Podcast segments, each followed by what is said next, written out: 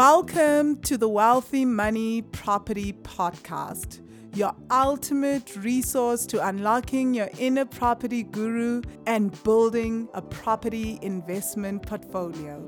Now, introducing your host for the show. Hello, property magicians. Welcome to episode 130 of the Property Magicians podcast.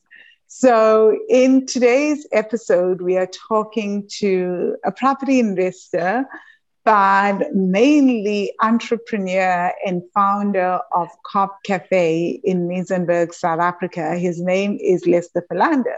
And if you've just joined us, my name is Vangile Makwakwa, and I am your host for the show. I help women of color heal ancestral money traumas so they can fall in love with their bank accounts, increase income, and live their best lives. With me is my co host. Hey, Ben. Sorry, I'm talking to a muted mic. hey, Ben. hey, Ben, and hey to our listeners. Haven't seen you in a bit. Um, episode 130 is probably one of my favorite episodes as well. It's about coffee. So I'm very excited. I'm very, very, very inspired by this podcast. And um, welcome again to our Property Magician Stokvel members and those that haven't joined the Stokvel. We are going through a revamp of the Stokvel. Very excited about what we are trying to create here. We'll let you know how it all goes. Yes. So, guys, who, what do we say about today's uh, podcast?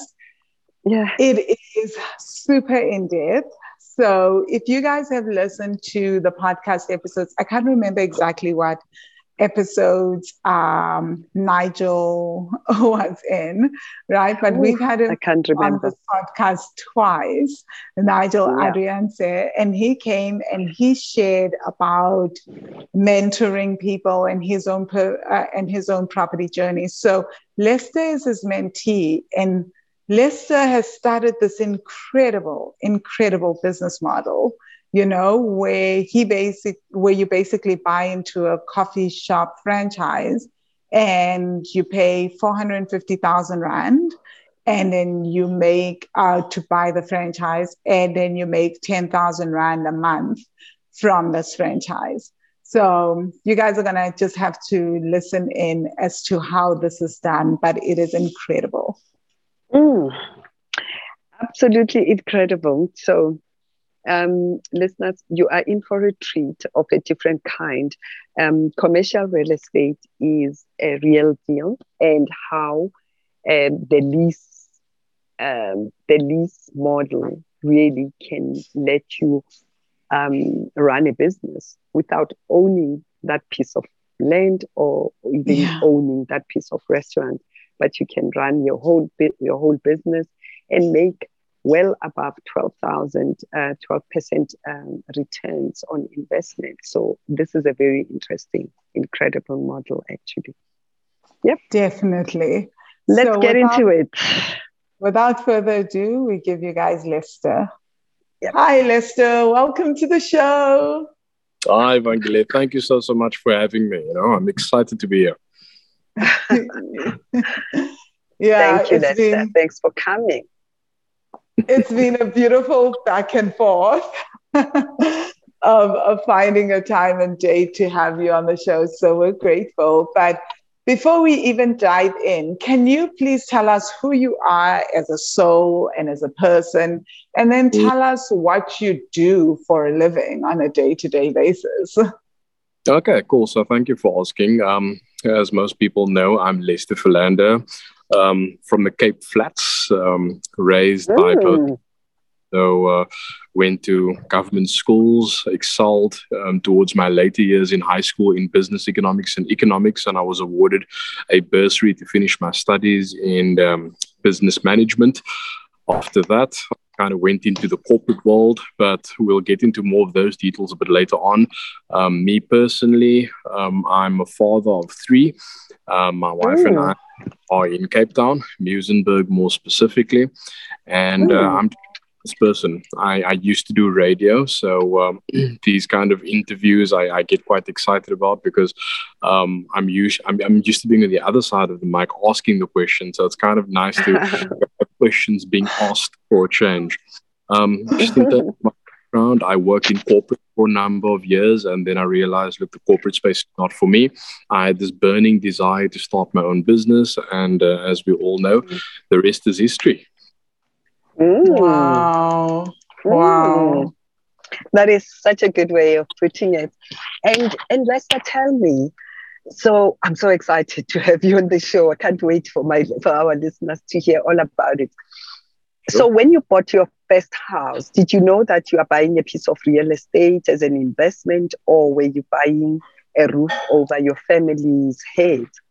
No, so so I actually started quite early. I mean, the the the week, in fact, the month I left, there was a new development that erected in the southern part of the Cape Flats, and I thought this would be an easy opportunity for me to enter into the space. I qualified for the FLISP subsidy at that point of there because my salary was in a certain bracket, and uh, when I was approved, we actually got quite excited.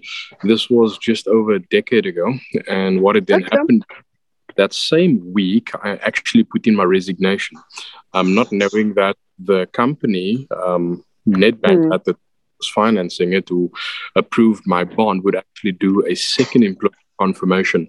And when they did, when they did the second employment confirmation, they actually found that I just resigned to start my own business. And they look, if you resign and going into a different company where you're getting the same salary, they can still accommodate me. But if I'm doing it to start my own business, the risk is a bit higher. So they um. pull that kind of out of out from under our feet. So that was my first oh. attempt. Oh after that, I went into business, and you know, as most know, when you go into business, it's it's it's it's an up and up down, and down. the mm. back and forth. Sometimes you win, sometimes you learn. You and learn. you know, you get a bit of a knock. Um, all sorts of obstacles starts coming up against you. So we kind of put our property plans on hold time. But during that time, my wife or my then girlfriend, now now wife, we we mm. we then got married and we then felt, look, now it's a good time to actually buy our own property. We were by the means at that point. And the first yeah. property bought was in Muizenberg. In fact, it was the house that we were renting, and the buyers or the owners, they were actually looking at selling. So they gave us the okay. first option to do that. Oh, so nice. that is our first property, you know. Um, so to answer your question oh, in short, okay. was to put a roof mm. over our head. okay out of the space that we were staying in because I mean our offices and everything was in the surrounding areas and the kids' school and you know the radio oh, station. I see. So oh. you know yeah so so we bought the property not necessarily as an investment because it wasn't cash flow positive because we were staying in mm. there. Mm. Um, shortly thereafter we moved out again to make it cash flow positive just hold on a second hold on before you move and make it into a business sure. you you raised a very important thing that mm. you were mm. buying the house with a FLISP just unpack yeah. it again for someone who's listening why yeah. did the FLISP make sense which salary bracket were you in and um, just unpack the mm. FLISP for our for our for our listeners, please. Sure. So the FLISP was the initial application we did just over a decade ago. I'm a bit hazy on the financial details there. Sure. At the I think I was about six thousand or thousand somewhere in that bracket. But if memory serves me correctly, because I'm also part of this uh, enterprise development program that develops on trial, that develops property investors, as you guys know. And um, mm-hmm. if correctly, if your salary is between four thousand and twenty-two thousand, you qualify for the sure. FLISP and they could subsidize up to a certain portion for first-time home buyers. So the point of the FLISP subsidy is not to be a property investor, but it's to give people that are looking at getting into the property game or looking at buying or acquiring the first property without having to jump through too much hoops and because it can be an expensive process. So there's just mm. a bit of a mm. for guys that are starting out and for guys that um, for first time home buyers and, and and for guys that you know might not qualify to get other sorts of concessions so that is what that is for Totally. All righty. Wow. Yeah, that is that is really really interesting. So then, Lester, you've had this experience, and then you decide to get the house. So, did you then decide to uh, move into property? Um, how yeah. did you get a second property? How did you then think of, I want to do this property investing thing? Yeah, yeah. So before I actually joined the property academy that I form part of now, um, my wife and I we did some of our own research um, through the process. Um, what we then did is the, the place that we were staying in, we did some sums and we asked ourselves if we rent this property out, would it be cash flow positive? And we realized mm-hmm. just about break even. So if you're looking at our bond compared to what we would get from a rental perspective, that would just about cover the bond installment.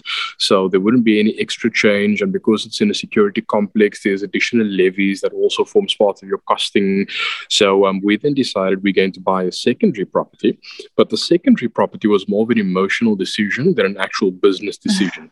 in retrospect, you can look back and you can actually say, look, this is our strategy in terms of how we can remedy it and make sure that it can be an investment and not for mm-hmm. something that's, and um, what governed our decisions with regard to acquiring the second property was uh, my wife's family was in a bit of a difficult phase at that point, and they needed to get a property. So uh, we saw an opportunity mm. Not too far from where they were currently living.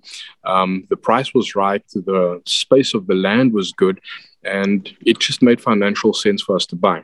So we kind of did it on the basis that one, we would have an investment that would kind of yield some sort of return over a longer time period, not necessarily a cash flow generating asset in the short term, but what would yeah. remedy the what would remedy the kind of situation that we found ourselves in was at least we'd be able to sort our families out with some sort of stable accommodation. That in itself was also a cash advantage for because we were constantly paying and helping family out. And you know, I would go sometimes when uh, yeah. people you as as as the source and as the solution to some of the problems. So by us kind of getting that property, not only protected us from a asset perspective because now we weren't spending as much money to accommodate and help them out. But you know, when eventually that problem was sorted, we'd still have the asset which we can either use to generate cash flow on a monthly basis or earn some capital gains through appreciation of the property yeah. value. Yeah. Yeah. Mm. I like that. Mm. I like that. What what has since happened then? Um, did, did it become a business or your primary home became the business? Yep. So so what I've learned in the course that I'm in is high dense provinces like Cape Town, Johannesburg, PE, and Durban. You're allowed to mm. have dwellings on one plot, whereas areas of low density, you know, like Mpumalanga and Bloemfontein and other places like that, uh, places of low density, you're only allowed to have through, uh, you're only allowed to have two dwellings on one plot. So what yeah. we're now is we're in the process of converting that specific property so that we'll get rental income from the front. I mean, our bond on that place, if I can just give you some numbers, our bond I think comes to about 6,000 Rand per month. The property nice. value was about 630,000. Um, okay. So, yeah, so our bond on that one, and obviously the interest rate uh, took a bit of a hike now, so it, it went up slightly. So it's about 6,000 Rand. And when we had in there, I mean, we had family dwelling in front and family in the dwelling in the back. So we're getting about three and a half thousand in front and two thousand in the back. And because it's family, we contributed something and put something in at the end of each month. So it wasn't cash flow positive, it was cash flow negative. But in the grander scheme of things, we were saving money through that process by not having to give family money every single month because Absolutely. of the that we've then given them. So it's more of a uh, family dynamic strategy than a business strategy. Anyway, okay. so the family is a little more stable now that they're moving out and they managed to get their own kind of system going on their end. Um, we're actually in the process of acquiring tenants now um, because what we're going to do is in the front property, we can still get about 5,500 according to the rental agent. And then oh, the nice back. Um, we, there's one dwelling at the moment, but we're going to put different dwelling over there. Um, we're just looking at two options. If we're going to go new tech, um, what does the council bylaw say with regard to that? Or do we go with a brick structure? Um, yeah. Then there obviously a process we need to follow. So we're just doing our due diligence through that process over there. But once everything is up and running, we'll be able to get about 5,500 from front and then oh, wow. 3,000 rented for one of the back units and another 2,500 okay. one studio apartment in the back over there as well.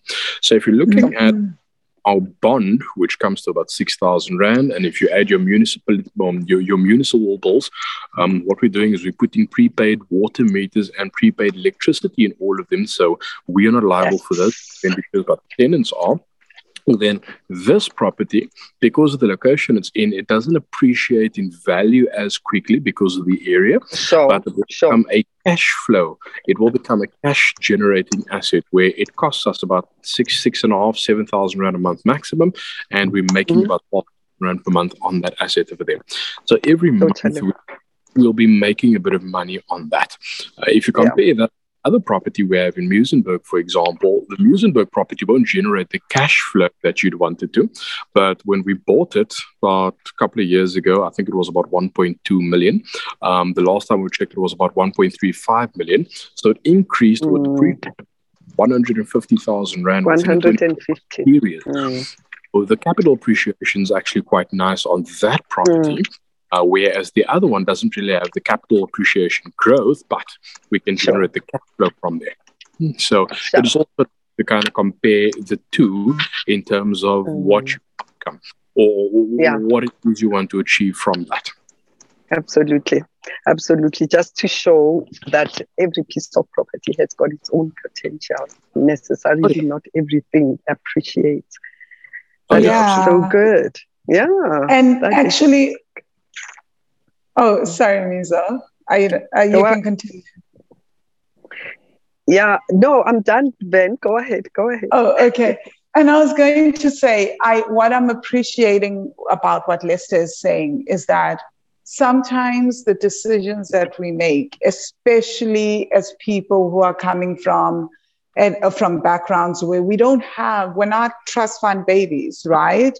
And yep. our families are relying on us. So sometimes the decisions that we make will not always be financially driven. You know, mm. we'll have to find a balance between how do we help the ones that we love and how do we also balance the cash uh, making investment decisions and i find that is the biggest issue right is that for most of us it's that is the big uh, that is the problem is that how do you give to family in a way that is sustainable but mm. that also doesn't um, cause cripple issues you. in terms of your mm. it doesn't cripple your journey as an investor so oh, i really really really love this you know mm. um, about how you did this and now you're still going to benefit at a later date so this is such a great example of that that not every mm. business decision will all is driven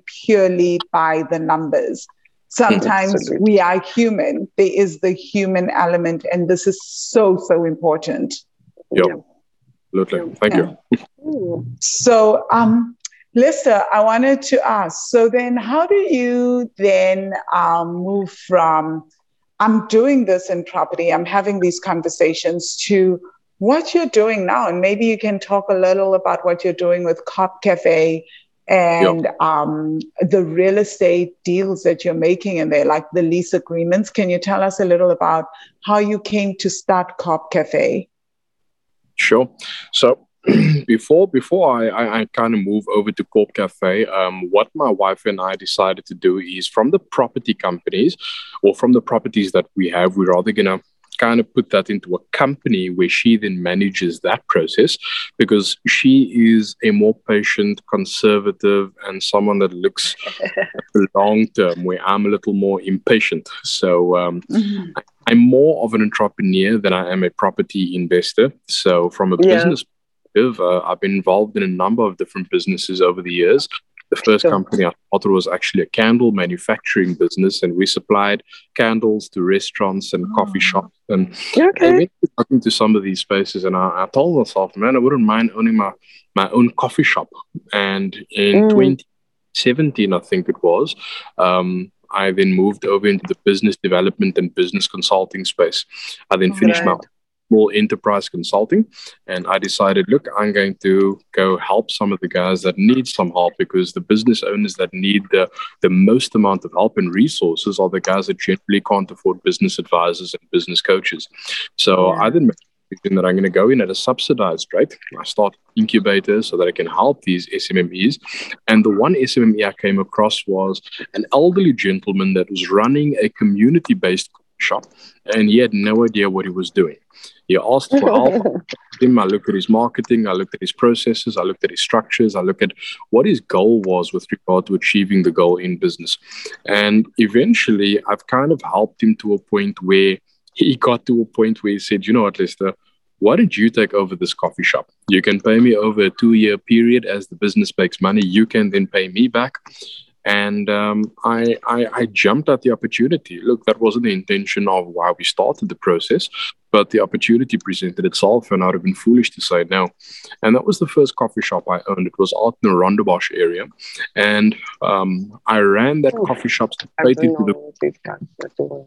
And um, it's it's always easier to look at things from an outside perspective in thinking I can do that quite easily. And by the time you give them the opportunity to do it, you don't always know what you are doing. It's like watching a soccer match and you're the loudest spectator and shouting at the guy saying you should be doing it.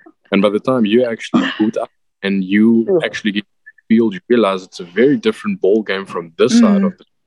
Mm. So that is yeah but being on that side, you know, I mean, um, one of the statements I made earlier on is sometimes you win and sometimes you learn. And mm. every has some sort of lesson attached to that. We don't always see it at the time, but I decided, look, I'm going to go back into the business development space because it's a space I know quite well. It's a space that made a bit of money for me. So when going back into that space, this nudge to go back into the coffee shop game constantly tugged mm. me Lester, this is where you need to be. I then opened up a second coffee shop, and that one actually did phenomenally well from from the very first month. Unfortunately, okay. there was issues with our landlords who subletted the place to us, which they were not allowed to do, which we weren't made aware of. So we unfortunately had to close after spending six figures worth of capital to get it to where it was. Oh, so, shucks obviously that obviously took a, a massive blow um, and we had to recover a bit financially but then i decided um, it's covid the pandemic is on us and lots of coffee shops are closing and um, mm. there's a mm there's a gap. People need a place where they can go, where they can order a cappuccino, where they can have a muffin, where they can sit and chill, have a social. Sure. And I saw an opportunity to kind of go in there because I had a bit of capital at my disposal from the businesses that I was running at that time. And I said, mm. yeah, maybe best time. And I developed this concept called rent my restaurant. And there's so many people okay. that Okay. yes. And these people always ask me, Lester, how do I start my coffee shop? How do I start my mm. own business? I said, What if I set it up for you and you pay me a certain fee every single month? And after two years, you own it outright. And so many people came knocking on our doors and said, Listen, I would love this opportunity. So what I wow. did is, yeah, so I set up one coffee shop out in Muizenberg. And um, mm. this shop, I think it cost me about 80,000 Rand to kind of set up with all the fittings and everything that needed to be done. So it wasn't an astronomical amount of money. And then mm. I got guy that was you know, a foodie, if you will, to come in there, give it its own name, give it its own, uh, give it its own identity, give it its own theme, and he would then pay me ten thousand rand every single month. And after two years, he would then own the asset outright. So it was mutually beneficial because one, there was no capital that they needed to pay, and two, um, over a two-year period, I would have made two or three times back what I then put in. So for me, it was a nice investment. After the first year, I realized I didn't want to stop earning that 10,000 Rand. So yeah. for me to add additional value, it cannot just be based on the assets that is in the shop. You need to create a system where people will start insisting on your brand, on your coffee, on going to your mm. store mm. as opposed mm. to other competitors that are in the market. So for that, we needed to establish a brand and when it comes to branding, we need to ask ourselves the question, you know, who is it that we're looking at attracting? Why would they come to us? And we yeah. need to remember that there are more coffee shops in Cape Town per capita than there are in New York. So if you don't have a strong no way, I didn't know this. I can believe that. yeah, I can see that. Like having lived, having been in both cities, I haven't lived, I lived in Boston, but not New York. I was in New York a lot, but I can see that. Cape Town is amazing for us. Oh, I yeah. yeah. So, so we needed to develop a clear value proposition. We needed to ask ourselves why would people come to Corp Cafe as opposed mm. to some mm. offering something mm. similar. And uh, once we clearly defined what the value proposition was, we were then able to kind of put a franchise agreement in place or SLA in place and kind of structure it in such a way that we'd be collecting royalties on a monthly basis. We'd be positioning the brand strategically so that people would actually benefit from the equity in the brand that we've mm. created and make mm. them while they're paying us our royalty on a monthly basis. So okay. since then, yeah, we, we we now have 10 coffee shops operating nationwide. We, we wow. have a contract place to set up 20 more for 2023. So um, there's a mammoth task that lies ahead, but it's exciting things. I mean, this is the mm. creative phase of the mm. business. Completely honest with you. Um, after the creative phase comes the management and systematics phase, and that bores the everything out of me. I mean, I'm a creative, I'm a social butterfly, I'm about branding, people, and systems, accounting, operations, all those sort of things.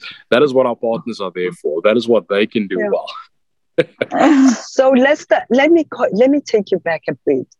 Are you saying when I buy into this franchise, you have sorted the piece of real estate where my coffee shop is going to be set up or do i go out and find the coffee shop mm-hmm. and then you come you come in you set up the system just like i'm, I'm buying into a franchise yeah.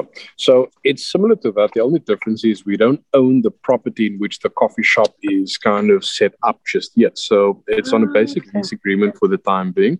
But the latest strategy, and we call this phase five of the project, because whenever you run a business, you do it in phases. And sometimes um, I'm often accused of thinking too far ahead and I lose track mm. of the strategy that needs to be done in front of us right now. So, what sure. we do as a business and how we structured our model is when someone buys a franchise, it's a turnkey solution. We do the market research, we identify what is a good location, and not mm. only that, we mm. manage the store on behalf of the franchisee. So that way, there's no ambiguity with regard to why the stores aren't doing well, why it's not making the kind of targets it's supposed to be making.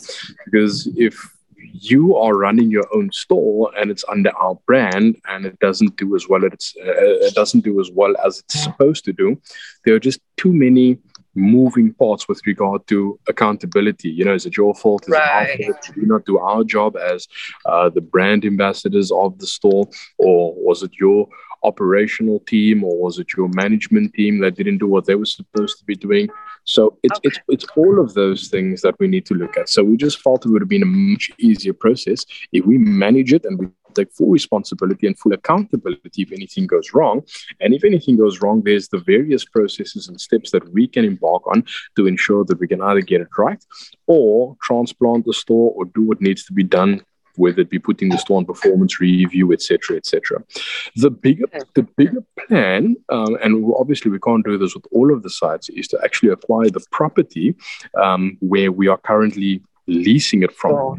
Now, our property mentors has actually shared some of the services that some of the banks offer, um, more specifically ABSA. Um, ABSA has this process, and I speak under correction, so um, I would rather yeah. just advise that you double check um, yeah because you know there's such a lot of banks doing such a lot of different services and they change constantly. So I don't want to uh, be be held liable for what I'm saying, you know. But I believe that ABSA is a program that when you have two cash flow positive properties and you're going into this space um, where yes. you have a lease and the lease is let's say, covering the bond installment if you had to own the property, the process yeah. becomes 15 times easier to acquire that land as opposed to doing it from scratch if you're a first time commercial real estate buyer. So I know mm. ABSA is the only one of the major banks that is offering that service at the moment. And that is something that we're looking at tapping into. Of course, we're not in a hurry to do that just yet because that becomes a completely different business. It becomes a completely different strategy strategy. And we don't want to mm. spread ourselves too thin and, you know, get too fancy too early. We want to focus on the basics. I mean, the brand is only two years old, so we're still in the acquiring yeah. phase of the brand in terms of building, identifying, you know, its key points and what it is we can really offer as opposed to that of our competitors. So we want to take the process a bit slower so that, you know, we can lay a stronger foundation. Mm, okay. I love this. Wow. I really love so, this because you've given us a lesson in, in, in, in commercial commercial real estate and what property can go, how our property can go in all sorts of directions as long as you yep. know what you are doing. So, mm. as a property, as this coffee shop owner, I buy a 10 piece solution totally. My sure. role is just to come and run it um, according to the system of Cop Cafe. Not even. So, we will manage that for you. So, head office implemented the system called HOOMT. H O O M T. That stands for Head mm. Office Operations and Management Team.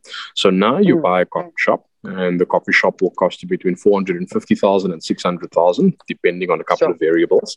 So sure. you will then buy a franchise head office will manage that franchise for you and then pay you a guaranteed minimum fee at the end of each month. And the reason there's a guaranteed minimum fee in place is because of a specific strategy that we are following. But um, if we don't follow that particular strategy, because there's always more than one solution that we offer to our potential clients. So if it's the if it's the conventional retail-based coffee shop that you find in a street corner or that you find in a mall, um, we then manage the store for you and we will pay you 50% of the profit that that store makes. The reason wow. we only pay 50% of that is because you don't want to starve the company of its cash flow.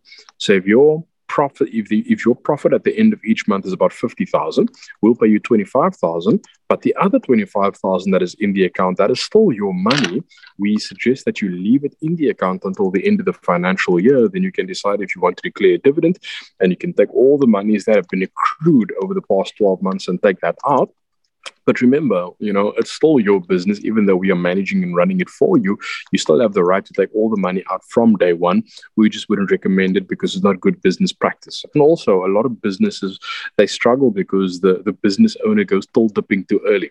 So this model kind of enforces a level of discipline and accountability so that the business can outlast you and potentially your kids as well. Mm-hmm. Okay, so I really, really love this, Lester. So I'm just going to backtrack and say, okay, so if as a restaurant owner, I'm not even managing the coffee shop. I don't own the, I don't have a lease agreement under my name. I basically, what am I bringing then? What is the point of having me as the restaurant owner?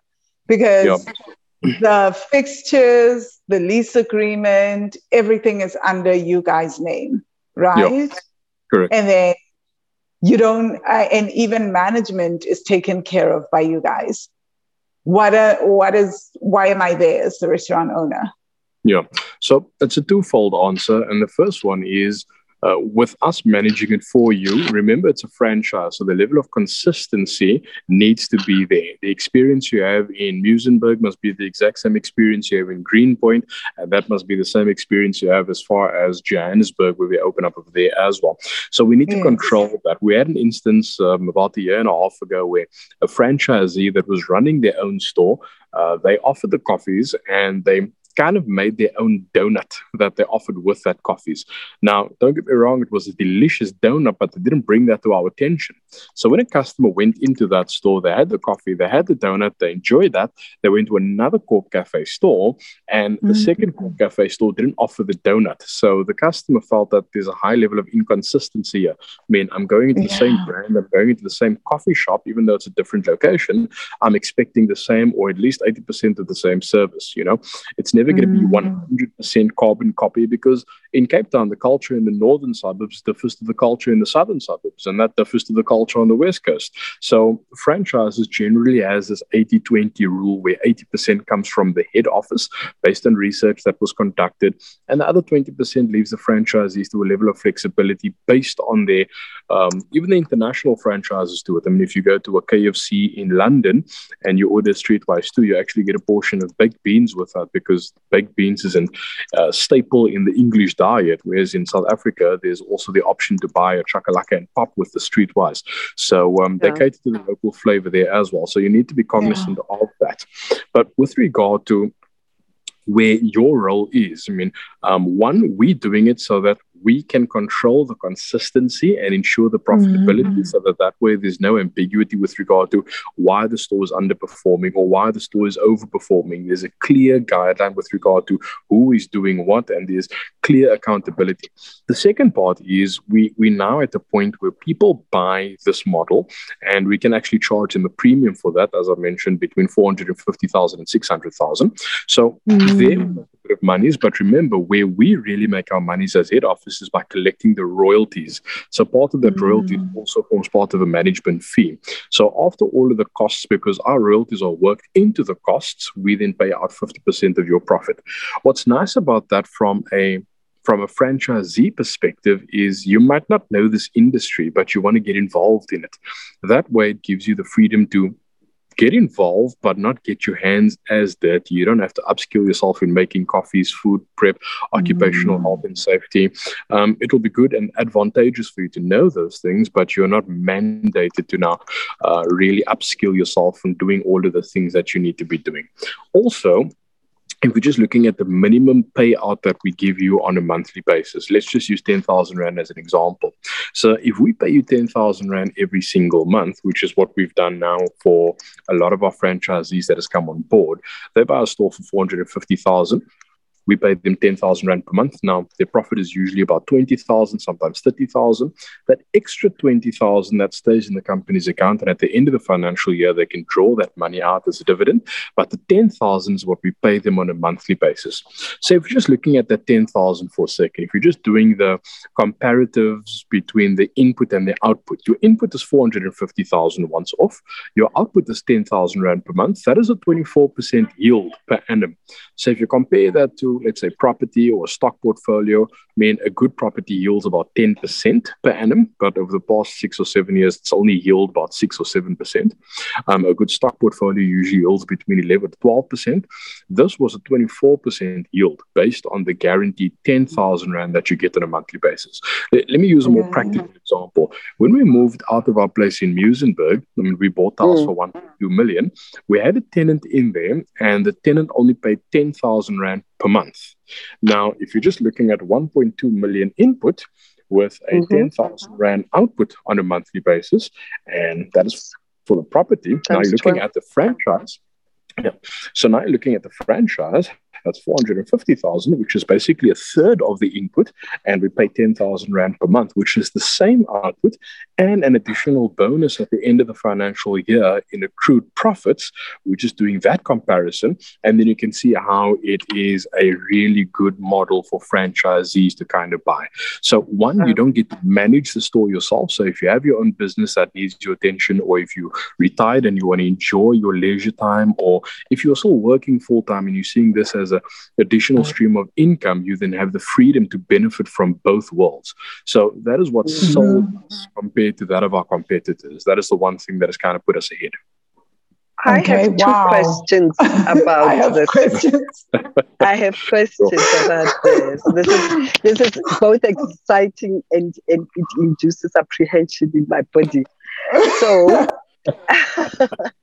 so so let's say now I want a cop cafe in my area and um, um, in my area in Constantia and um, mm-hmm. you have uh, where would I get uh, 450,000 from Lester?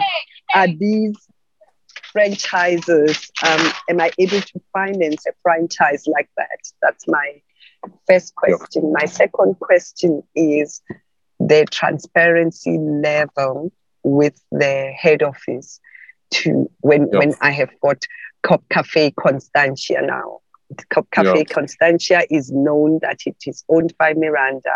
Mm. How do I how do I ensure that I I I, I know what's going on financially in this in, yeah. in my franchise? Yeah. Yeah.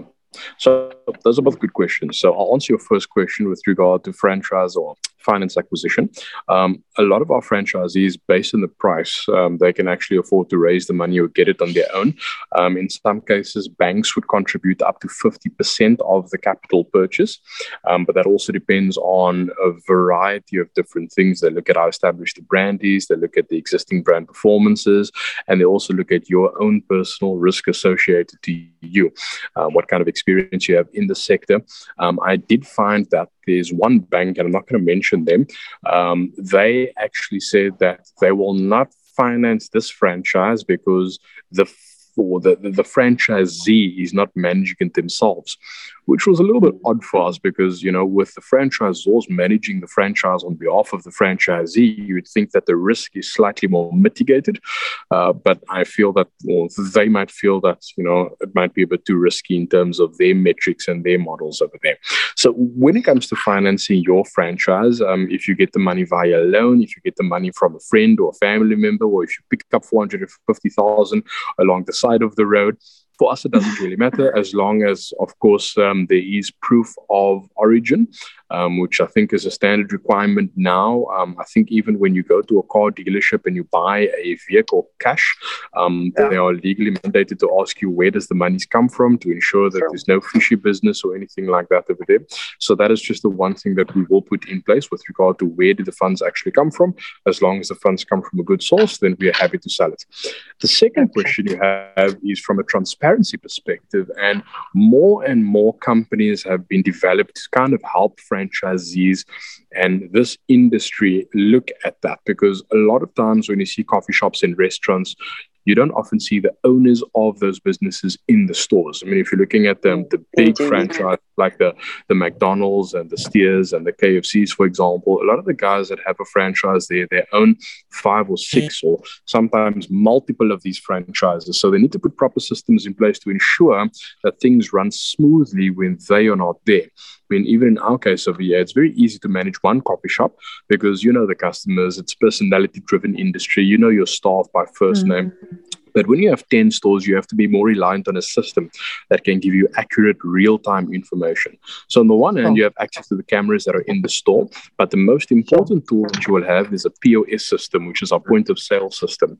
So, the point yeah. of sale system allows you at any given time to go into the system, see exactly what your stores are making, and you can also look at the relationship between card sales, cash sales, what items are being bought, what items are low, who our suppliers are, what our cost prices are, what our margins are, what kind of numbers you are making from that over there. So, from a transparency perspective, um, we are more systems reliant based on the amount of stores that we have, based at the rapid rate at which we are growing.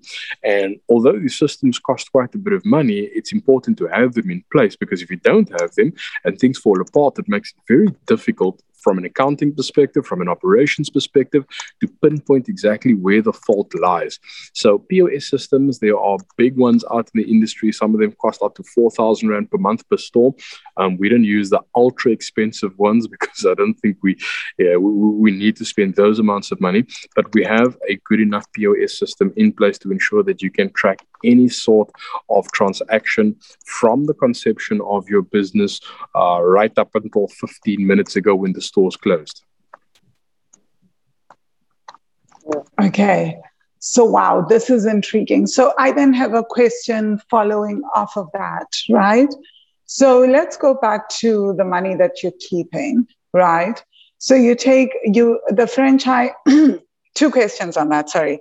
The franchisee, sure. as part I guess because they're not involved in the day to day running, they are not being paid a salary. They're just being paid the 10,000 Rand a month. That's their sure. return on investment. Okay. Mm-hmm.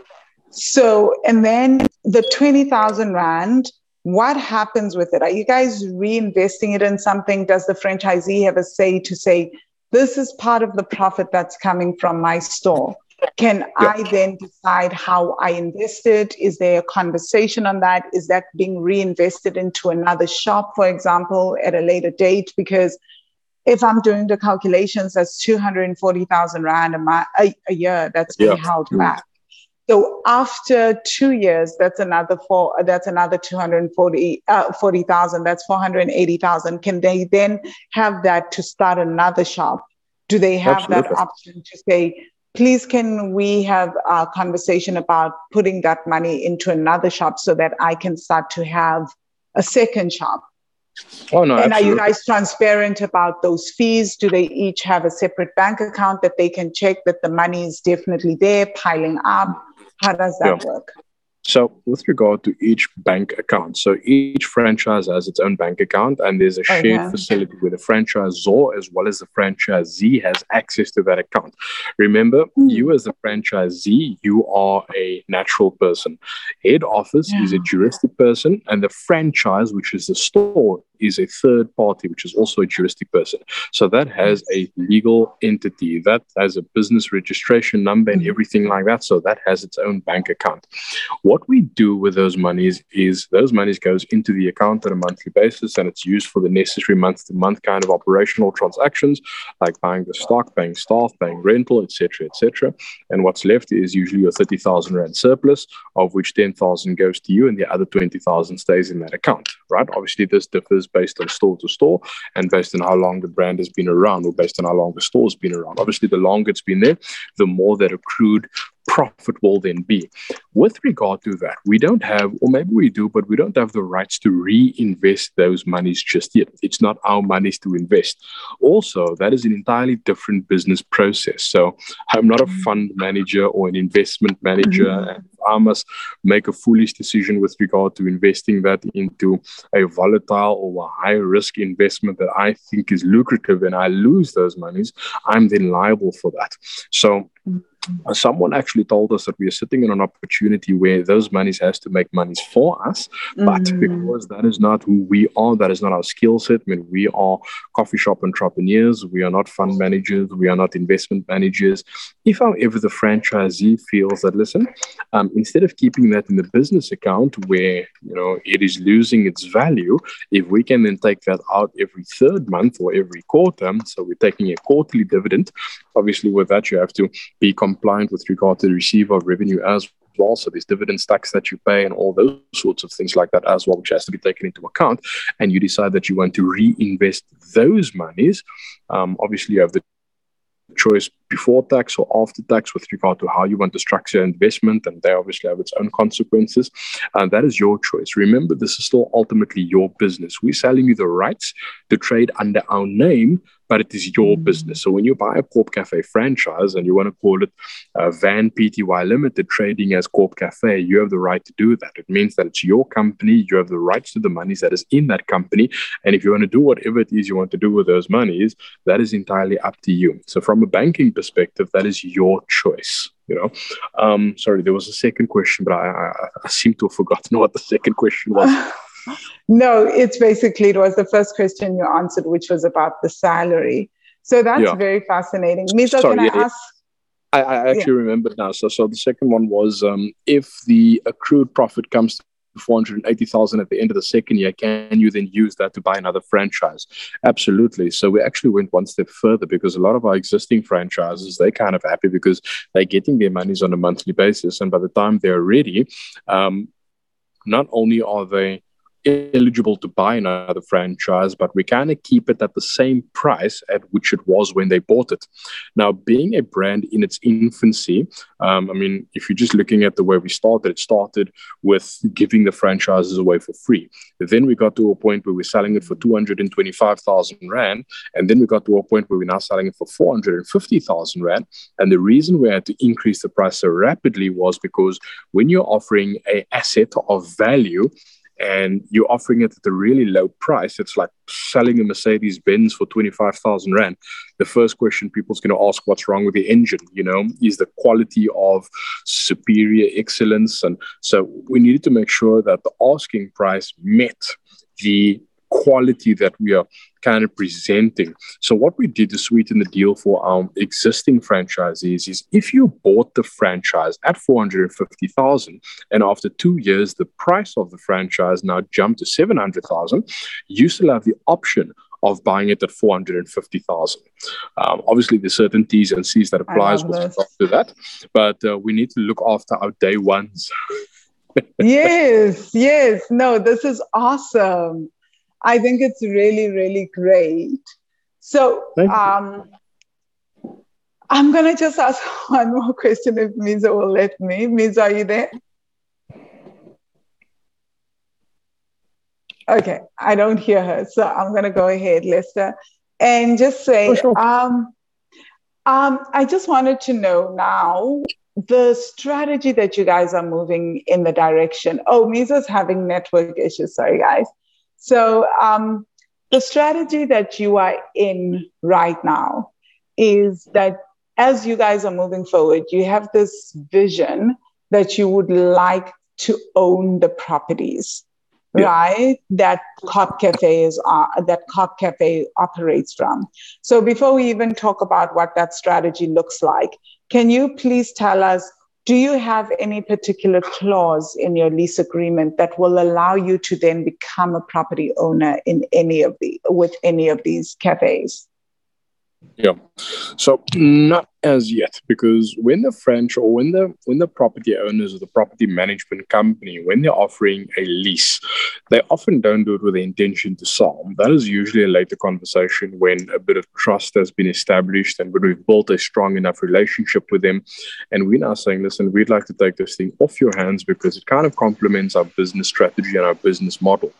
Also, if you're looking at the locations, as mentioned, I mean, it would work for some, but it won't work for others. I mean, we had this beautiful location out in the southern suburbs at one stage where the property itself, uh, it was a multi zone property where on the ground floor you have commercial and from the second and the first floor up you have residential so you have people staying on the upper floors and downstairs is used for mm. commercial reasons over there so the multi-zoning also adds to that because you know it's a little bit outside of our league in comfort zone with regard to what it is we can do.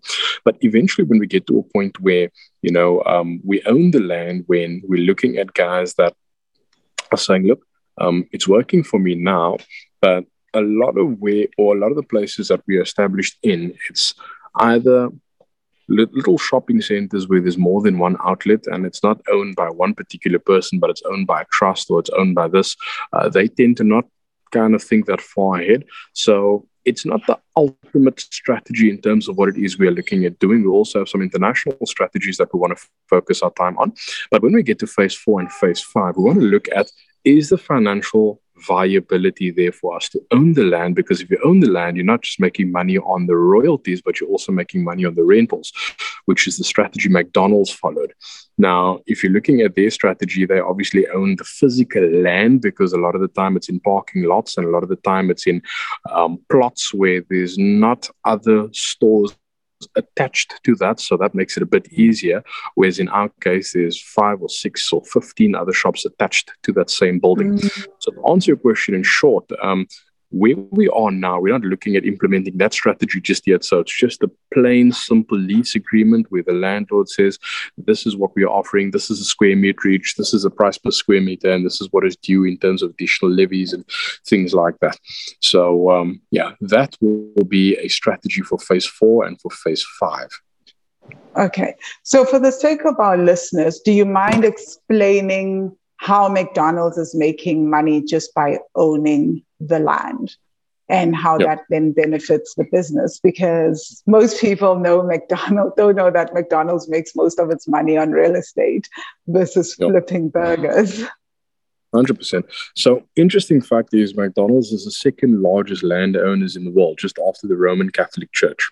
So, the reason for that they own the land on which their burgers are being fried. Now, it's not every single property that they own. I don't think it's possible. But um, if you're just looking at their model, yes, they make monies from a royalties uh, from a royalties. Um, they also make money in some of the corporate stores that they have. So the sales from those stores that they own, they get the revenue on that. And then um, the franchisee also needs to pay the rental. So they then get the rental for that as well. In terms of back office structuring with regard to managing that, I don't know how they do that just yet. I'm sure that that is not the deeper secrets that they will share with um, with the average bloke like me. But I would encourage um, your listeners to actually watch the movie Founder. I think it's based on Ray Kroc's story about McDonald's and how he went about doing it. And uh, what I also loved about McDonald's is the systems that they've put in place with regard to how quick they're able to make that burger, the the, the speed and the pace at which it's at. And then I also recommend that they watch a, a a case study based on how Starbucks initially failed in South Africa. And they use a beautiful comparison with McDonald's and how McDonald's seemed to have gotten right compared to Starbucks. I mean, if you look at McDonald's in different parts of the world, McDonald's is not the cheap, fast takeaway model as it is in South Africa. I mean, if you're looking at McDonald's in Switzerland, for example, a Big Mac meal costs in excess of 300 Rand if you're converting it. And I speak under correction because one of our franchisees is from um, Switzerland. So they've actually explained to us that in Europe, I mean, it's not the cheap fast food outlet that we that we've kind of gotten to know here in South Africa. But when they came into South Africa, I think it was in 1994, they needed to look at a different pricing model to ensure that they can resonate with the masses so that they can make the kind of turnovers based on their volumes that um, we've now come to know.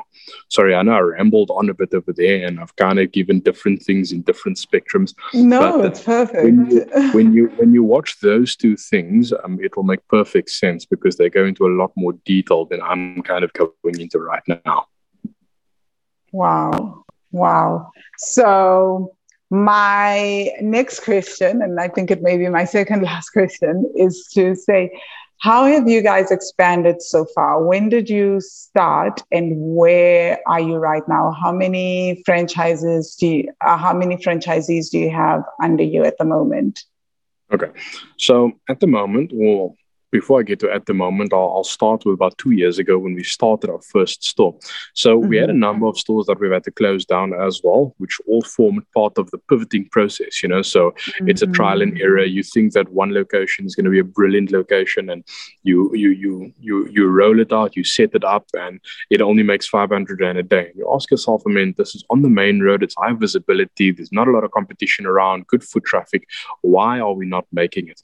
So all of those kind of mistakes mistakes you learn from along the way. And that is when you develop a very clear metric with regard to what is a good location, what is not a good location.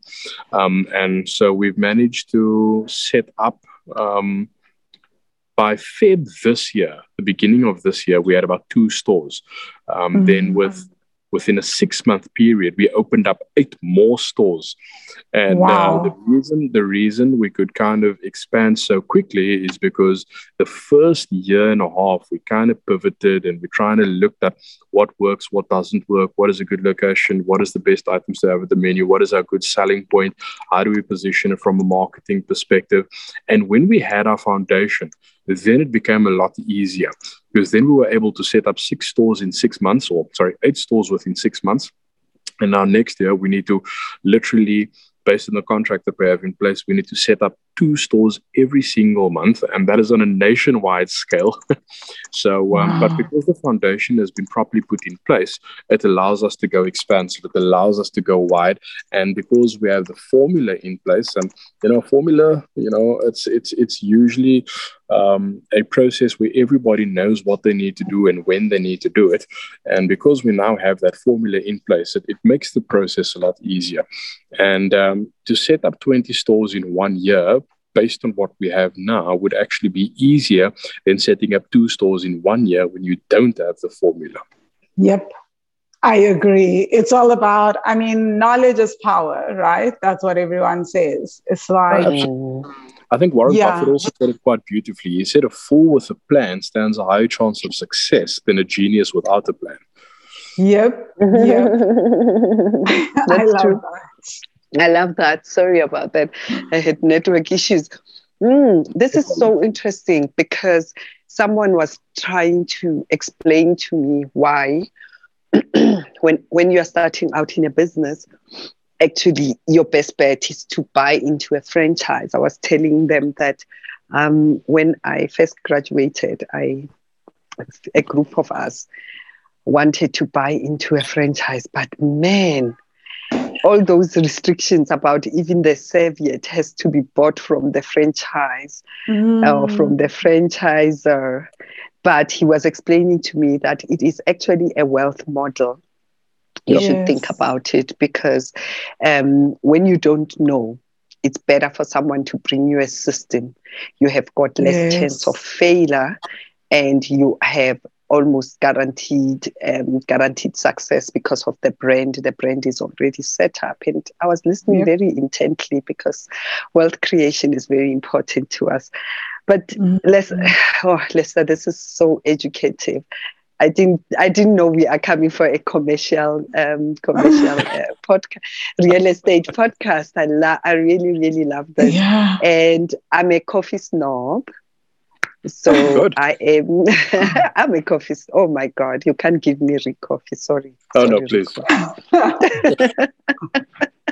you can. So this is very exciting for me. I'd love to hear more of this. So from a franchisee point of view, Lester, all I need are you saying all I need is to raise that capital and fold my arms and I can get get into my car and go to my corporate job? Is that what Absolutely. you're saying? What That's else exactly do I need to be? What is the other mindset that I need? What is it? I just need to be trusting. I, I'm, I'm feeling all rattled right now. Look, what we do is what we do is we also try to position your coffee shop physically as close to you as possible. Now, some of our mm. franchisees they like being a little more involved. They like popping in at their stores from time to time to make sure that it's running smoothly. And then you get some franchisees they literally they, they don't care if we set up a coffee shop in Cairo or in the Netherlands as long as they're getting their monies on a monthly basis. And then some yeah, of them they know that that is their store, but their staff don't actually know that they are the owners or they are the franchisees. Mm-hmm. So what they then do is they act as a mystery shopper and they go into the stores from time to time and they kind of look at okay. what works, what doesn't work. They look at, um, but then they also then they also guys. Um, one of our partners started this investment consortium where um, they put a small amount, similar to a stokvel model, where they put a small amount into a bigger group and they buy multiple coffee shops with that. So instead of owning one store outright, they have the option of owning a piece of five or six different stores. So that way oh, they split okay. the Hello. so, that, way they, that way they spread the risk. And also, as our Stokvel members listen to this podcast, oh yeah, there we go. There we go. I mean, that's the best way. To, that's the best way to go. You know, because I mean, the model kind of lends itself to exactly that. Because you're not managing it yourself, it mm. doesn't really matter where the right. store. Is.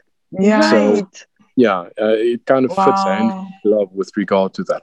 But also, I mean, for someone like me that's a business advisor, when I meet with someone, it kind of increases your street cred, if I'm, if I'm quite honest with you. and when you're having a consultation with someone in one of the coffee shops that you own, it changes the conversation, you know, especially if this is a potential client that wants to understand what it is that you have to offer.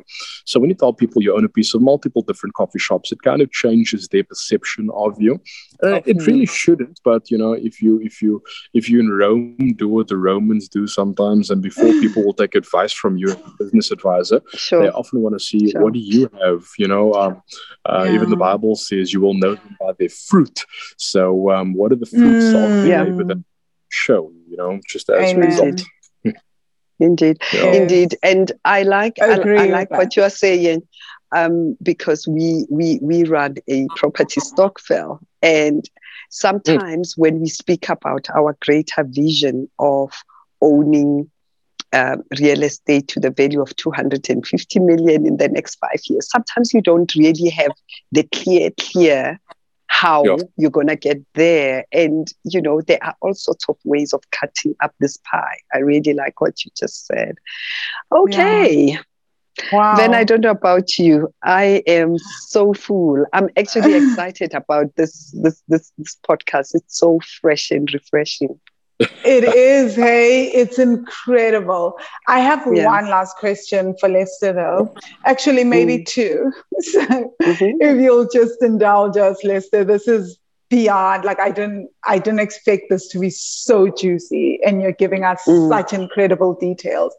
what are some of the challenges that you guys have learned about setting up a coffee shop? So you mentioned yeah. that the first two years is trial and error. And I believe this yeah. is why in business, like if you look at most entrepreneurs, it takes even the entrepreneurs once most we talk a lot now about quantum leaps in the coaching space and all that and the idea is that oh you start a business and your business makes a lot of money but what i've done when i've delved deeper delved deeper into a lot of entrepreneur stories is that before they started the current business that quantum leaped and started making lots of money from the jump they have like two or three failed businesses before that you know mm.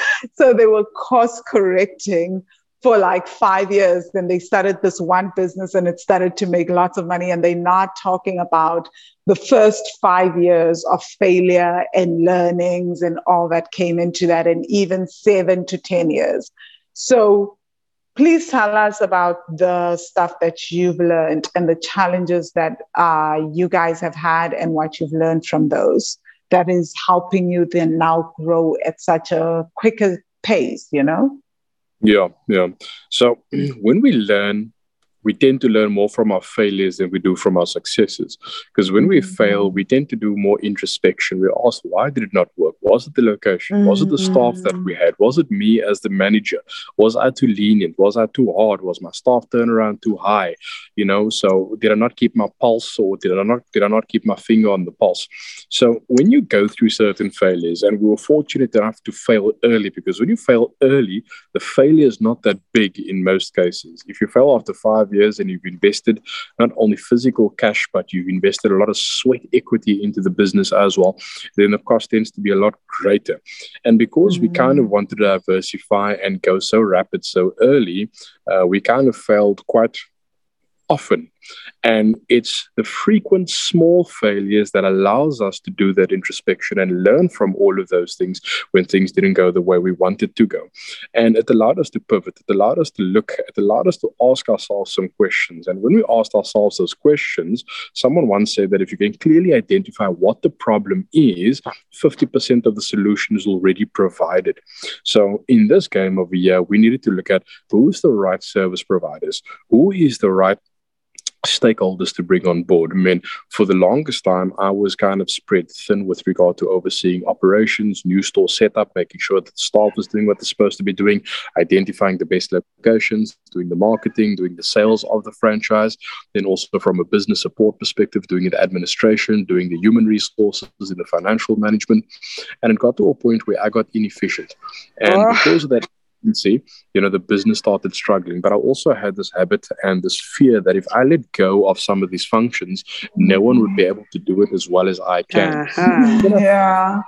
When I first had to let go, and um, because it got to a point where I was overwhelmed and I was drowning and I wasn't seeing my kids and my wife and as often as I would like to, um, eventually, when I sat with um, one of my partners, um, who was a silent partner at the time, and he's a chartered accountant, he actually said, "Listen, there's I'm rolling my sleeves up. I want to take this off your plate so that you can do what you do. Now, part of my core skill set is business development, which is sales and marketing. And I always felt that in this industry, you needed a big personality because it's a, because it's a personality driven industry. Sure. I always felt that I be at the forefront, dealing with customers, dealing with suppliers, adding my my charm to the to the to the transaction so that it could go a bit smoother, go a bit easier. But then also because I'm involved in operations, I'm involved in business development and business support. Um, I needed to um, actually let go of certain things. And when I say let go of it, I mean, I look at one of my competitors, for example, I'm not going to mention their name uh, for the purposes of uh, CPA, um, but they started as three different business partners. A lot of people might know who I'm talking about. They started yeah. with three. And because there are three, they could share that accountability, they could share that load. In my case, I was the only one. And when I brought on someone as an operations manager, I'm still accountable. I mean, um, in management, you are taught that you can delegate your responsibility, you can delegate authority, but you can never delegate accountability. If anything goes wrong, as the owner of the business, it always comes back to me. So what I did is I actually gave 20% of the business away, which is a substantial amount to give away. But I gave this away to a partner who was actually my mentor. And now he runs the operations far better than I could have done it when I was doing Oh, it. wow. Things started falling in place quite nicely. It allowed me to focus on my core functions, my skill set, my gift, which was selling franchises, which was positioning the brand so that the right people can come on board, dealing with the needs of our franchisees, understanding who they are, what their needs are, what they want to achieve through this process, so that it can add real value.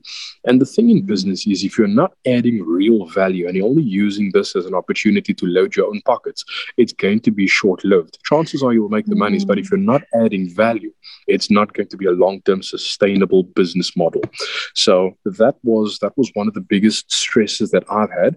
And the way I've overcome it was just to share. And I would rather own 60% of a business that is doing well than 100% of a business that is struggling, that is burning me out, and not allowing me to see family. Yeah.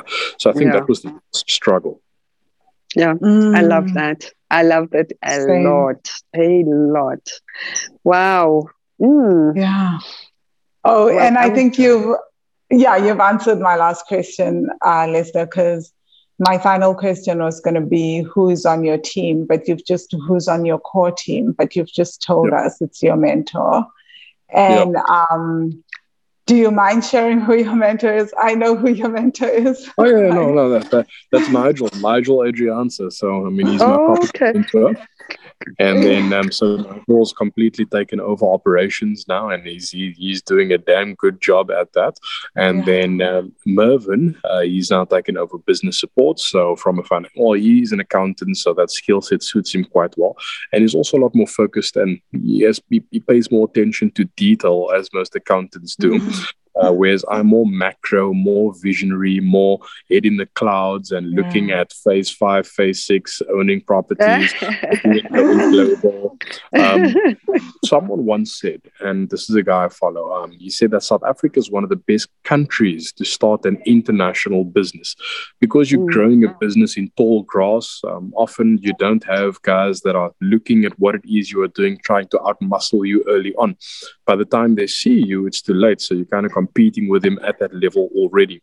So by the time you hmm. kind of go into the first world countries, and by the time, because there is a plan to go into the New Yorks and to the Zurichs and to the Netherlands and to the Brisbanes and to the Oslos. There is a plan. It's not an overnight plan. It's something that's going Yeah. to take a good few years, but we want to want to lay a strong foundation in Cape Town and PE and Johannesburg first, and then thereafter. My rugby coach always told me, "You execute the basics well, and you earn the right to go wide, or you earn the right to get fancy." So we're still busy with Oh, the basics at this point over here. Wow. I love, love the sounds of this. Love it. I do. I do Yeah. too. Well, this is great, uh, Lester. Thank you so, so much for this. Um, Thank you. Ben Thank you. Yes, thank you very much, Lester. So we're gonna move on to the next segment of the show, you guys. Fantastic. On to the next segment of our show magical feedback from our hosts, where our hosts share their three takeaways from today's episode. So, guys, we're back at um, magical feedback, and as usual, Vizo is going to start us off with her takeaways. Okay, I like this. I like this very much. So Lester has shared with us a, a model of using um, um, lease, leasing, right? Um, leasing a property or leasing someone else's coffee shop or restaurant and turning it into his franchise, the Cop Cafe. Really love this model because rental arbitrage is a thing. You can run a business on a piece of property without owning it and paying a set fee for that rental and, and, and, and carry on with your business. One day when you want to leave, you leave the property and it has been well maintained and it has run a beautiful coffee shop. And um, his model is that they actually fix it up so that it looks like all their cop cafe shops. Um, so for me, and it, it, it's given a its own uniqueness or something like that. Mm. I really, mm. really believe in the in the in the in the leasing model and the rental arbitrage model that they are using. So very excited, very excited about this one. That's my number one. What's your takeaway? Mm. Wow, where to start? um, yeah. My takeaway was just how you know, everyone, as restaurants were shutting down during COVID, it's that whole thing. I think I've mentioned this before that, like, within every problem, there's always a solution and there's opportunity, right? Mm. So, as all this was happening, what Lester saw was an opportunity to A, work with other restaurant owners, but not only that, to also make money himself. So I found that to be extremely um, interesting is that just because things are going pear shaped doesn't mean that there's no opportunities. You just have yeah. to see who needs help and what are some of the solutions that you can provide to others.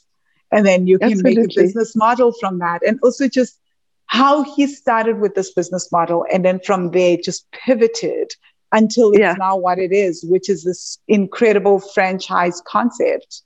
Yeah. And I mean, during COVID, that means he was busy formulating because the business model is only two years old.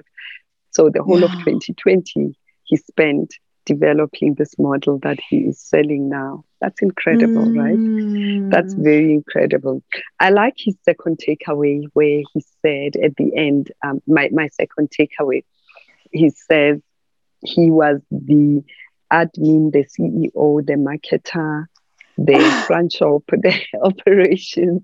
I don't know how many times I've heard this, but the the very fact that it's repeated by so many entrepreneurs, mm. guys, I think it, it stands out as an important thing and it gives me it gives me time to really take a step back. What are the parts that I really need to let go in my business? Right? This, mm. the, what are the parts that I need to let go in my business so that this business can grow? The very fact that you can, you are able, you have the body and the energy to do everything doesn't mean you should. Right? Amen. Leave it Amen. Oh, yes. I love that. Yeah. Yes. Can I yeah. piggyback on the on that takeaway mm. and say on top of that takeaway, my second takeaway is what he said about he'd rather own 60% of something than 100% of nothing.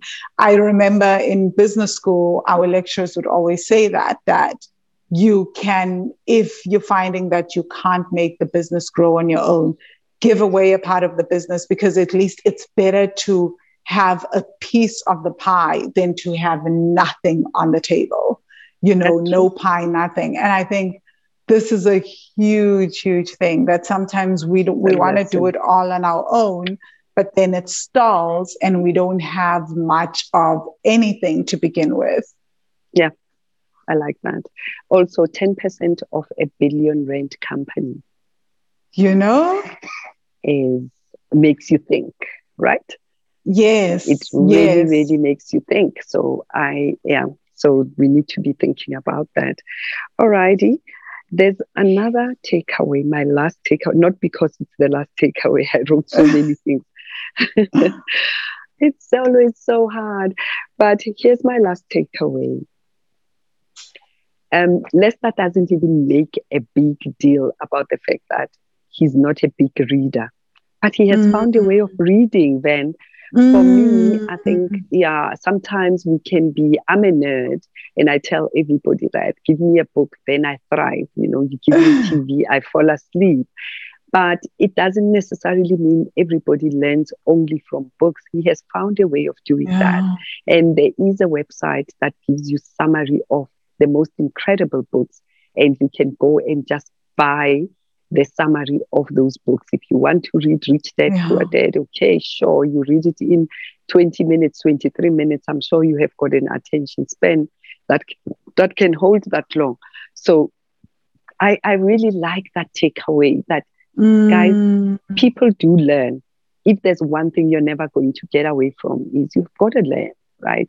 And find a way of learning. Find your own Yep. way of learning. And he has. So take that. Take that. Yeah. Yeah. So I I just love that takeaway, right? I think Yeah. also just using Audible. When I started with the real estate, when we started the podcast, a lot of the real estate books that I that I read, I I would like half read and then I'd be like, oh, whatever. And I'd do Audible and then I'd read some Yeah. Audible, you know? So I read, Yeah. all, I didn't, I listened to a lot of those. And then the ones that I was like, Yeah. this, I need to get better at this, I would mark the chapter and go then read Yeah. the actual chapter because I didn't get it properly on Audible. So, guys, there are many ways to do that. Thanks for talking about that, Mizo. Yeah. Yeah. Yeah. And then my final takeaway is Takeaway. just not because it's the final, but it's also just um, how he, how Lester said, you know, not everybody is an entrepreneur. And let's be honest, we are doing this property podcast, but property is not for everyone. And not everybody gets joy from investing in property, right? it's that we have learned through the property stokvel that there are so many other things that we don't even know that go on in the development space, right? And that it's not always cut and dried suc- a success. So there is no harm in choosing a different model of wealth creation and trying a Yeah. different model. And Yeah. I personally am just like, wow, you want to tell me that the franchise model has a 24% yield per annum? That is wild, right? And Mm. when you cut, when you add the fact, when you factor in that in another two years you can own another store, and then you'll Yeah. be making double that amount. So in another three, uh, by the third year, you can end up owning three stores and making thirty thousand from just one investment of Yeah. 450,000. We're now talking a different ball game, right? It's it's crazy. It is crazy. I love Yeah.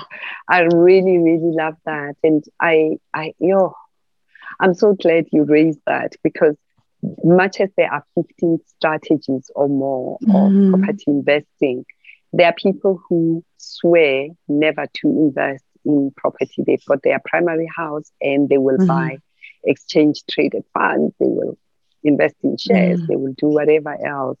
So find your poison. Find your poison. I still like real Yes. estate. And like I say, there's opportunity for rental arbitrage. You can always Yes. rent to rent, rent to run a business, rent to do whatever on a piece of property. So Definitely. incredible. I love this so much. So, Mm. without further ado, let's move on to the next segment of the show.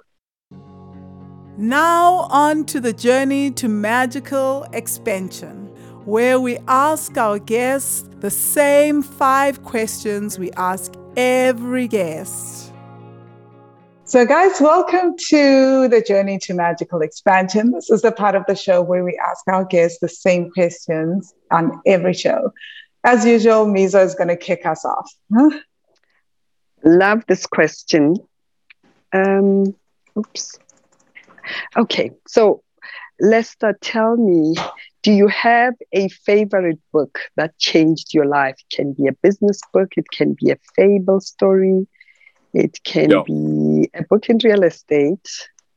You know, I must be honest with you, I was the slowest reader in my class. So um, I actually wrote my own book a couple of years ago called What to Sure. Expect When You're Self Employed. And the book took me about a year to write, but it's only 128 pages.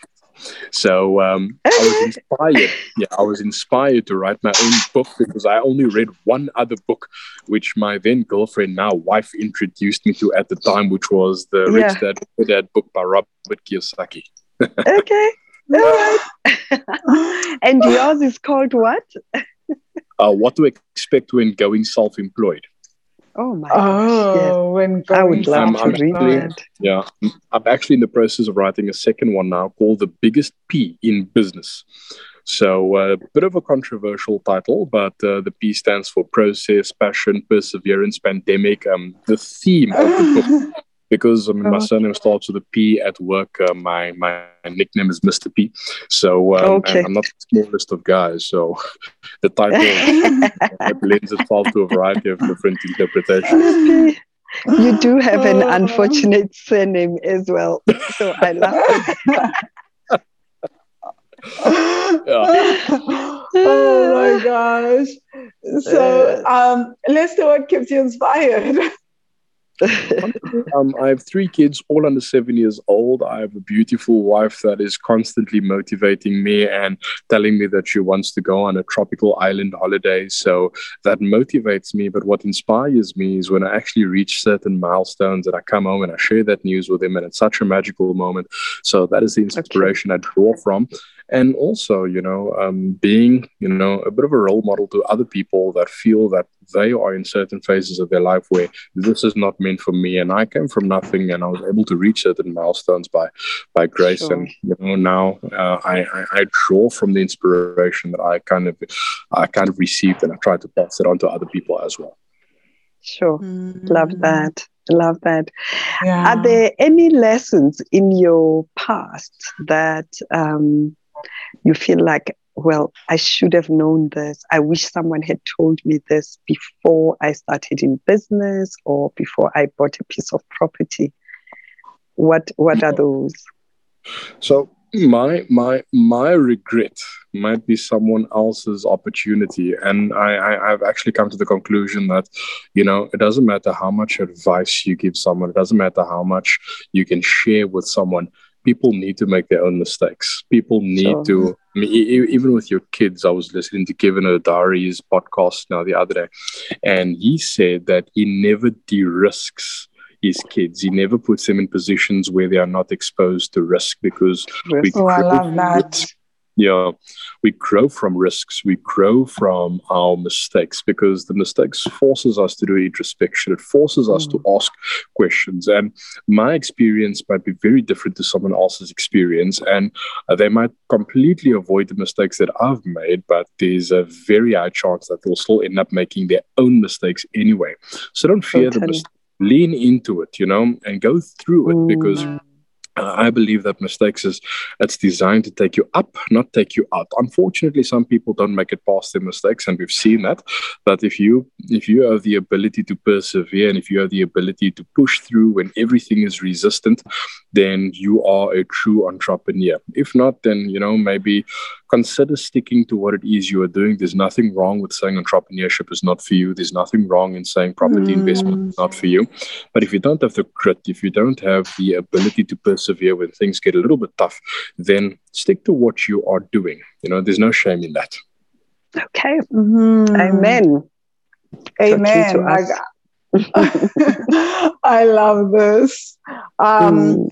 So, um, Lester, what do you think you still need to learn in terms of maybe property or business or the convergence of both?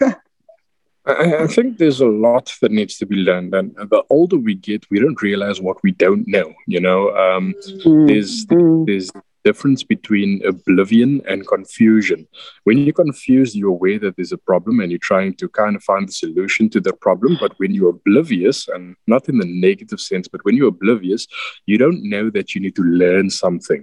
And the older Yeah. you get, the more challenges you start experiencing and facing, you realize. Hey, I need to learn how to overcome this. I need to learn what I need to acquire to get through this thing. So uh, I can't say what I still need to learn because, you know, as I conquer this phase of my life, I'll go into a new challenge in the next phase. And um, I don't know the skills that I'll need to learn at that point. I mean, when I started in business, I started making and selling candles. I didn't think that I'd own coffee shops and own properties at the later stage. But Yeah. um, from a from a functional and practical spectrum um, of where I am now, I'm a lazy reader.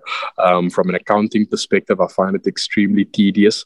And uh, what I now do is I either delegate or I outsource because if I'm going to try to do these things, I'm not only going to do it at a substandard quality, but I'm also going to take a lot longer and it's going to drain sure. me um, as opposed to focusing on the things that I'm good at and the things that energize me. Uh, totally totally mm. totally that's such a good thing to say and lester are there any tools um, or business media that you would like to send our listeners to what is your their favorite podcast or youtuber um, that you would like them to go to um, after listening to you and sure. where, where um, can they yeah so there's there's there's this copy I have, and, and I actually want to email it to you guys. So you're welcome to pass it and distribute it onto your listeners. It's a a book, or it's not a book. It's a list of books that kind of helps you really clarify what it is you want to achieve this year with regard to your goals and settings and all those sorts of things. Um, that's the first thing. Um, if you're lazy to read like me, what I do is I, I watch the summarized version on YouTube because it gives me more than enough. But then uh, I also I also wrote this program uh, called the 21 day hibernation process because they say it takes 21 days to form a habit and it also takes 21 days to break a habit.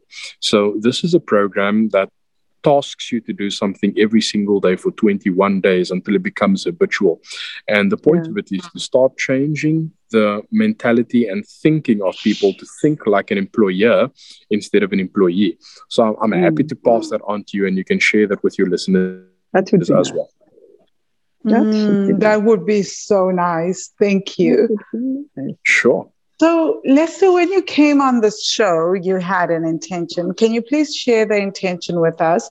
And then, how do people get hold of you? Because I just know there's someone that's like done the yield now, gotten the calculations, and they're like, yeah, this may be my thing for now, you know?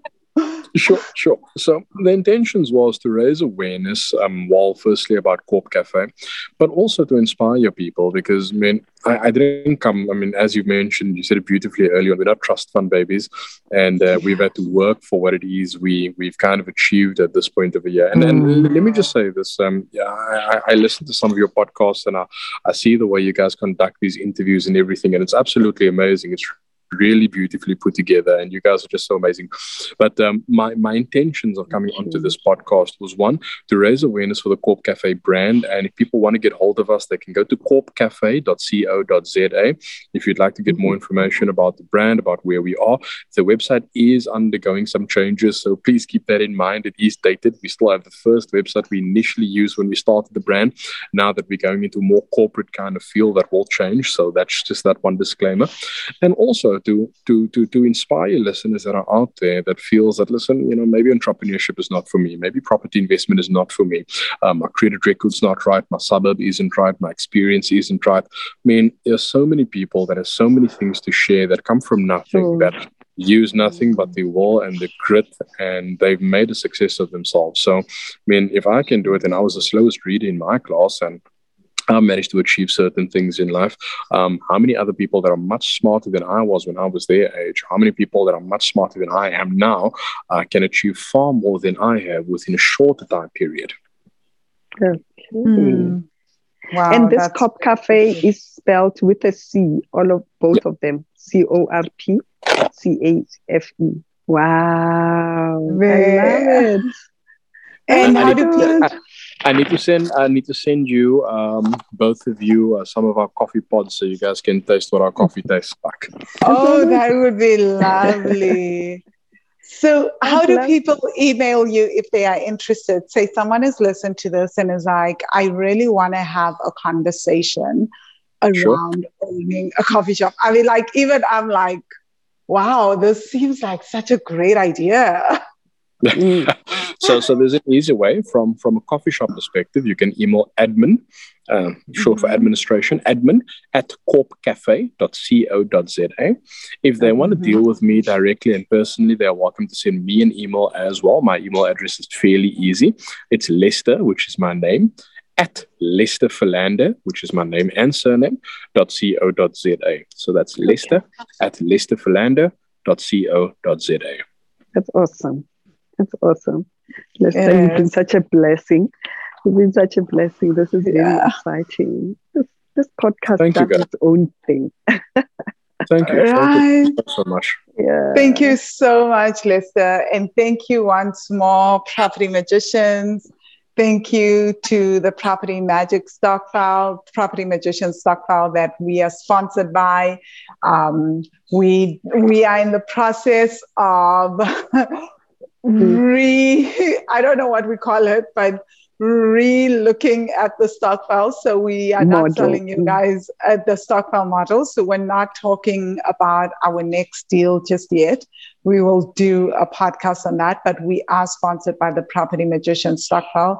So if you are interested in the stokvel, definitely go check out wealthy-money.com forward slash stokvel all the details on how to join the stokvel and how to join stokfella are uh, on there. How to join the stokvel via the stokfella app. Everything is on there.